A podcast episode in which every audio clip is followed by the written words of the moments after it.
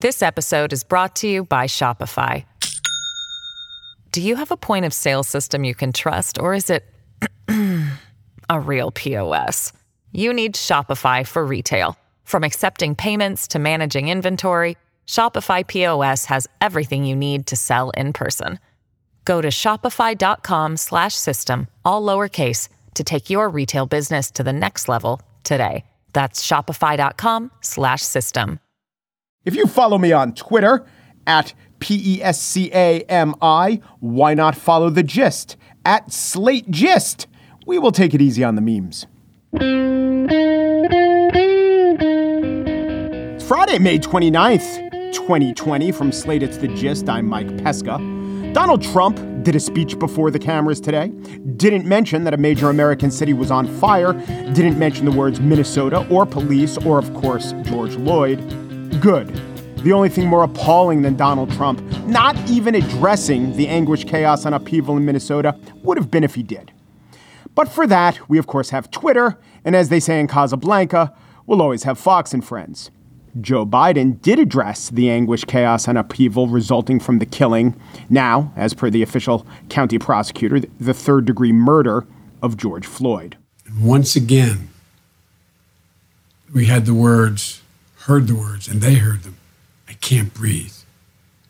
An act of brutality so elemental, it did more than deny one more black man in America his civil rights and his human rights. It denied him of his very humanity, it denied him of his life. Depriving George Floyd is, uh, as, as it deprived Eric Garner, one of the things every human being must be able to do breathe.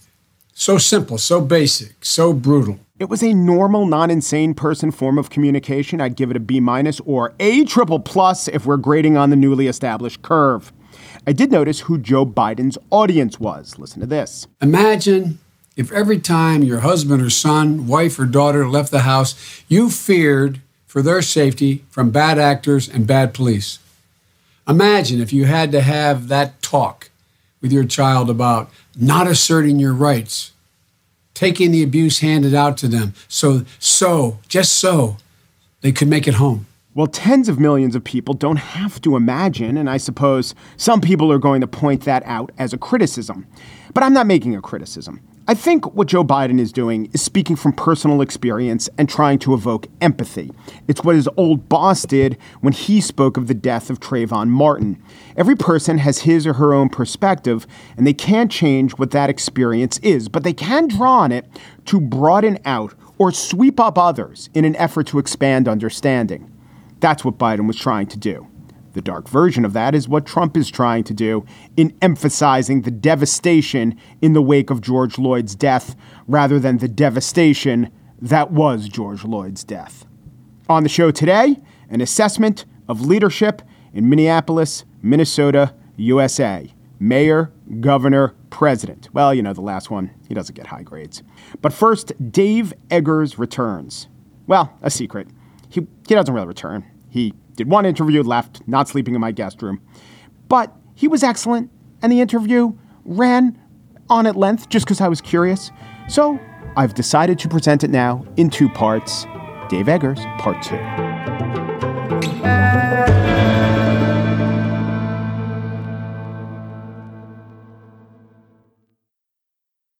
This episode is brought to you by Shopify.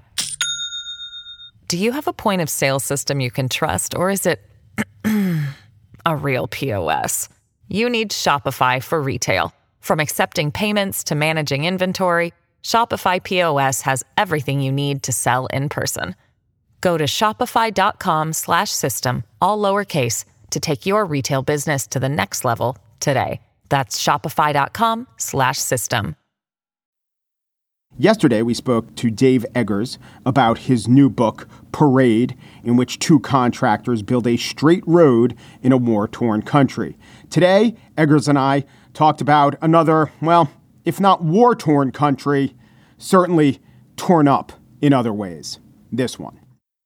I think more the latter. I'm so conscious of making sure that one thing doesn't bleed into the other if they're drastically different stories that I actually have to really consciously make sure that I don't borrow from one or the other and sort of impugn the integrity of one because I'm sometimes vacillating between the two. And, you know, in this case, like the parade, I probably outlined 10 years ago after experiencing, you know, a few, seeing some things like I was talking about maybe 15 years ago.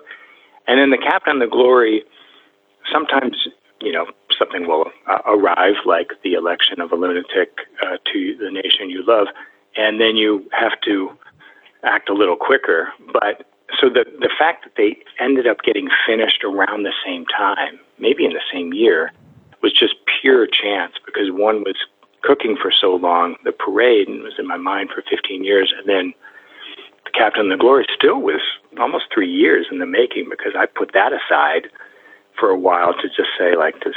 I, I don't know. Does the world need a allegorical satire about this time? Can we even stand it to be, uh, or ha- have to be reminded of it? But then when I came back to it, I sort of, I still liked it. I still thought there might be a place for it. So I think they were both published within a the same calendar year. I can't remember at this point, even though it was last year.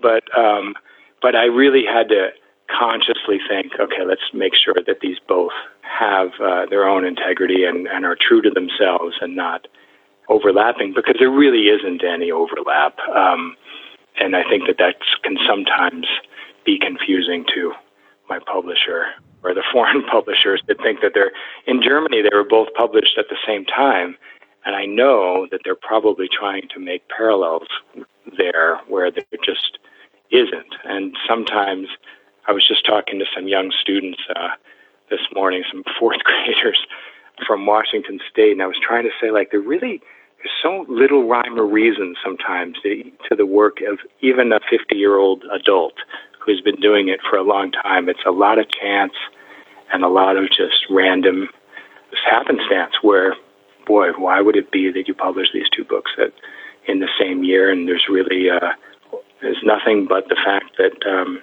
they happen to get finished around the same time. And I have a weird thing when I finish something, I want to publish it as soon as I can, and it's hard for me to wait that usual 13 to 16 months that sometimes it takes between a manuscript being done and it, and it coming out. So I tend to sort of say, it's finished, let's publish it.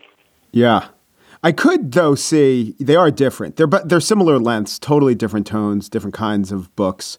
I could see one serving this need of you just loving to create wacky character names, whereas the other has, I think, four character names. Co- co- yeah. Cousin Medallion four and nine, I think, are the ca- yeah. all the named characters. Am I wrong? Did I, did yeah. I miss one? No, I think you know. I mean, with the captain, there there's I think if, if anything, there there has been a lot of different moments when I've been working on something very heavy and um, not not incredibly fun to write. And the parade wasn't like a joyous experience necessarily. And then I will sometimes at the you know maybe as a palate cleanser work on something uh, radically different. And so the captain, I finished it after I finished the parade, and it was a real nice departure because it is so silly, and all of the names are so silly, and to be just completely unhinged and not bound at all to physics or logic and to not have to do that much research about the functioning of a cruise ship, although I did do some, was really uh, refreshing. And I guess, if anything, in terms of them interacting like it was fun, really fun. And I and it informed the unhingedness of this last third of the book was that I really did. That's when I, I finished the last third of the captain after I finished the parade, and and because it is so, uh, it really goes off the rails. I think I was probably reacting to knowing, with the parade, knowing the ending before I began the book. I think is I, I might have been enjoying the lack of constraints with uh, with, with finishing uh, the captain. And um, all I can say is that you know, with that book, I think even the before you know last time we talked, when we were talking about that, we were not in the middle of a pandemic, but the book envisaged envisaged or questioned what would it be like if something really went wrong yes. when you elect a clown and do you need somebody with any expertise in government to run a government or do you need anybody who knows how to sail when you're stuck on a cruise ship. It's uh, it's really weird. I you know I, I think about it all the time, in, in that I think that we in, and it's very different than I think the more mature European democracies in that Ang- Angela Merkel is not a super charismatic person, but the Germans know that they need a competent, cool-headed, intelligent, and temperamentally stable person and they don't need a, a show. And she's not going to run a, you know, not going to be, she's not going to put on an entertaining rally. But they, that's that's a different thing. They they have television for that. They can watch, you know, uh, sitcoms if they want to be entertained. But here we really do conflate the two in a way that is existentially dangerous. Where if we just have got to get to a place where we know the difference between reality TV and government. And I don't know when we're going to figure it out and maybe maybe this was a once in a lifetime anomaly, but I don't think so because I don't think that people generally know the difference. But it's uh, just makes you really think that we are uh, a lunatic, barbarian idiocracy that uh, is just beyond parody. And then, you know, then the next day you'll be reminded of all that's great about the country too. But it is. Uh, it's a uh, whiplash that we lived through in these last three years that I don't know. I think it's taking many years off of all of our lives. Um, even if we survive this, I think we're going to live shorter lives for all of the stress and uh, tragedy and uh, ludicrousy. Is that a word that we've had to live through? Yeah. I mean, when you say idiocracy, I didn't think about this until now. The president in that Mike Judge movie has so many more redeeming qualities yeah. than the actual president. Yeah, yeah. And look, he could be informed. He learns from his mistakes in idiocracy. There's there's no difference between what we lived through and idiocracy. That movie was prophetic masterpiece, and you know ultimately he's. I mean, if you saw how the, the White House around Terry Crews is depicted as just this like uh, haven for grifters and morons and um, and and criminals that hang around and, and desecrate this uh, historical building, and then ultimately they have you know monster truck rallies basically in lieu of uh, congressional hearings. It's it, there's absolutely no difference. Mike Judge is a genius. I think uh, he saw it coming. He saw all the ingredients, and and uh, and it was just a matter of them coalescing around the right or, or, or the wrong once in a generation fool. Uh, so, what are you working on now? Well, I um, I'm working on something that you know. Usually, I'm pretty open about blabbing about what I'm working on, but I am working on something that I have to keep under my hat for the time being. You know, meanwhile, I've been trying to. You know, I wrote this piece in the in the Times, sort of in a Q&A form in the in the op-ed section about the contradictions of the time and how they turn our brains into pretzels and how we live, you know, we're living through a, a moment where you need high, incredible organization, chain of command, a plan, and how we, uh, you know, as a, as a nation, it's been clearly expressed that, that there is no plan and that that is the plan. And I think once we realize that that we're on our own and that we've you know have this megalomaniac narcissist who's only about himself, expressing and carrying you know uh, giving that philosophy as a as a guiding principle to, to the rest of us. I wrote that in this Q and A format, and I've done it. I've done a few more since, and one that will go up on the McSweeney's website about uh, guns in Michigan.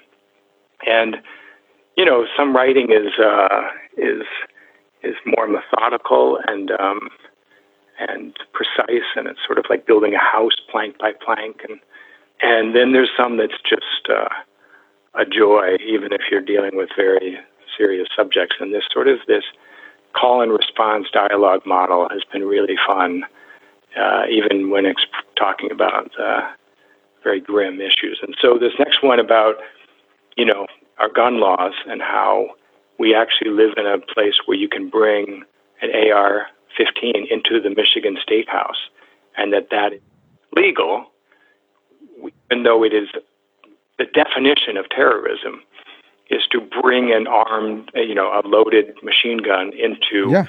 the House of Law well, only only insofar as the state senators have tweeted that they feel terrorized and are wearing their bulletproof vests and have never been so happy for the sergeant at arms. Only by the literal definition of terrorism. You know, most terrorism doesn't work. Here is the ter- because you know the terrorized people are supposed to be roused to say we will not be cowed by the terrorists. Here are the people who are supposed to be terrorized, not even realizing what they're doing, are saying, "Oh my God, this is terrifying." Yeah, I mean, and this barely makes news.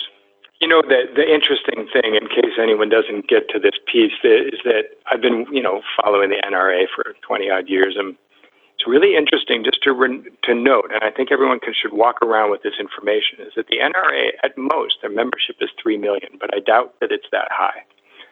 The dues are $45 uh, a year, and only a fraction of those on the roster of two, three million pay them.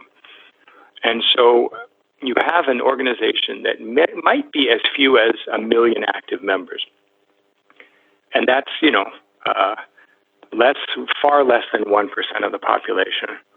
And they make, create the laws that keep the rest of us living in a perpetual terror dome.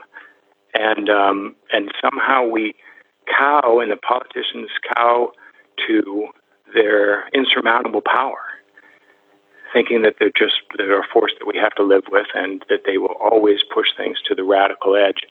When in fact this is a tiny organization that's poorly run, that's near bankrupt, that has to get there's this power struggle going on between Wayne LaPierre and Oliver North and whoever else, and um, they're laying people off left and right and might have to sell their building.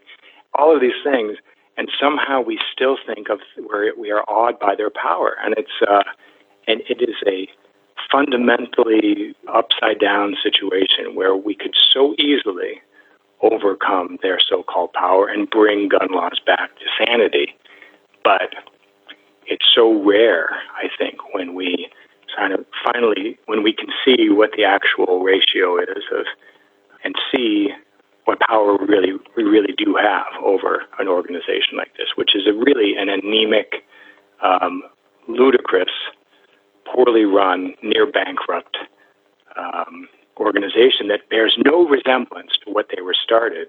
But in the in the 80s and 90s, it took a really hard turn, and um, and was just hijacked by uh, a very small group of people that really don't speak for the larger membership.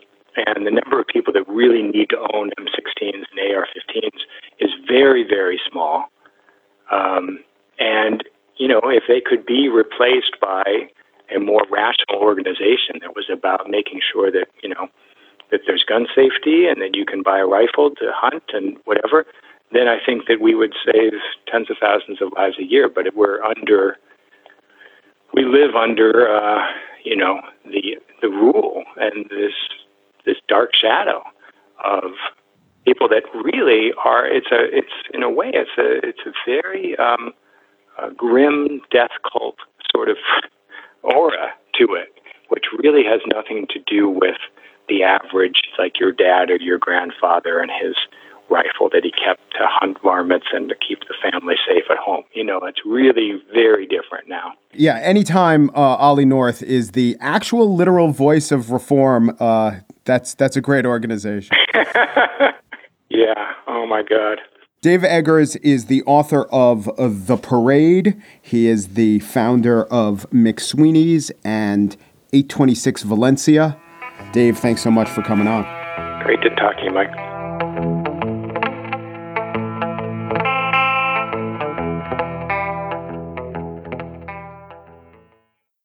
And now the spiel. If Donald Trump weren't being inflammatory and defamatory, he'd be a hypocrite. Of course, the president relishes an opportunity to weigh in and make worse a horrific situation in Minneapolis. That Twitter lightly chastised him for threatening violence, and then he gets to play the martyr over a story that has an almost literal martyr. That is exactly his intention the whole time. Trump can't control a virus, and he can't control the anguish of tens of thousands of Minnesotans in the streets, or tens of millions of black Americans, or hundreds, or at least close to hundreds of millions of all Americans when they see video of the police killing George Floyd. But a virus scrambles our normal tribalism to a degree. Yes, the Michigan militia acted like goons and took their guns to town in a fit of pique over a microscopic enemy. But if you look at polling on the attitudes of the old, the white, the swing state resident, they're against opening up too quickly. They're in favor of scientists, they're not in favor of buffoons. But with civil unrest, that to a guy like Trump is a familiar playbook, and Trump, of course, understands no other kind. When the looting starts, the shooting starts. More like when we need a leader, he resorts to theater. Most of the villains in the George Floyd case are actually systems. Yes, there are people like an officer named Darren Chauvin who was charged with third degree murder. He had numerous complaints against him, was involved in other shootings, and was represented by a police union which aggressively fought efforts to curtail officer involved shootings and brutality, which do more to tear apart communities than tough crackdowns on criminals do to hold them together. Chauvin seemed like a bad cop, but the system was what kept the police department from being reformed. At first glance, the current Minneapolis mayor, Jacob Frey, seems to be a voice of reform, but maybe not much more than a voice. He's a young mayor, he came from a glitzy law firm, and he may not have the backing or the tactics to uproot and take on an institution like the police force. New York City has actually made great strides in reining in the police, but that's taken a toll on the mayor, Bill de Blasio. He has terrible relations with the cops. The NYPD does have almost 40,000 uniformed officers. There has been no shooting of an unarmed person by an on duty cop in four years. Some might fact check me and point out that an off duty cop did shoot an unarmed man. Yes, that is true. And technically, some of the databases that track such things will tell you that in 2017, an 18 year old was shot by cops and he was unarmed. Well, that's only because he had a pellet gun that looked exactly like a real gun and he had used that pellet gun to rob a bodega and then he pointed that pellet gun at police and he drew fire. The point is that reform is possible, it's hard work, people don't really notice it. And also that the 800 member Minneapolis PD has killed more unarmed people in the last couple years than the 40,000 strong NYPD. The mayor of Minneapolis, Jacob Frey, held an early morning press conference today where, disheveled and unshaven, he justified allowing a precinct to be taken over by looters and arsonists who, of course, burned it down. Brick and mortar is not as important as life. He thought that line was so compelling that he opened the press conference with it and said it again as he finished. The building is just bricks and mortar. It's a building. Now, contrast that, that abdication of responsibility and denigration of safety, with Minnesota Governor Tim Walz, who in a forceful press conference today laid out his thinking. I understand clearly there is no trust in many of our communities. And the differentiation between the Minneapolis Police Department that we witnessed losing trust of those they're there to serve is very difficult for people to make for those standing up here with me. I understand that. And I will not patronize you as a white man without living those, those lived experiences of how very difficult that is. But I'm asking you to help us. Help us use humane way to get the streets to a place where we can restore the justice so that those that are expressing rage and anger and demanding justice are heard. The governor framed his actions, deploying the National Guard, restoring some order, to the streets of Minnesota, not in defiance of the death of George Floyd, but in furtherance of the quest for justice for him. He spoke of a local library that burned, local businesses that burned, and talked about his discussion with a local official who begged the governor to help intervene to protect her constituents. But last night I got a call from a friend and a dedicated public servant. Senator Torres Ray called in her district, and it was on fire. And there weren't any police there. There weren't any firefighters. There was no social control. And her constituents were locked in their house wondering what they were going to do. That is an abject failure that cannot happen. We must restore that order to that. Senator Torres Ray has fought her whole life on these issues of inequities and making sure that people's voices are lifted up. But what she understands is none of us can lift those voices. None of us can tackle these problems if anarchy reigns on the street. That is the correct message, the correct framing, the correct action. In times of crisis, we need leaders with empathy. That is true, and Donald Trump doesn't have any. But if an elected official only emotes, he or she isn't actually serving the people. One needs to balance the right message, a message that hears and reflects back the pain of the rightly anguished, but also needs to provide the structure and competence that reassures the rightly fearful.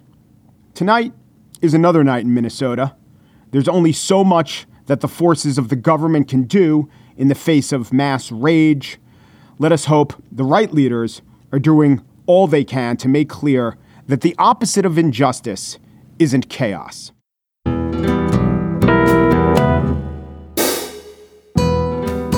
That's it for today's show. The Gist is produced by Margaret Kelley and Daniel Schroeder, or as I affectionately have taken to calling them, 21 and 409 after my favorite constitutional amendment and blue jeans. The gist, not yet violating Twitter's ridiculously flimsy standards, which is the equivalent of being allowed to wear a members only jacket. Yes, I'm in. Umperu Deperu Duperu, and thanks for listening.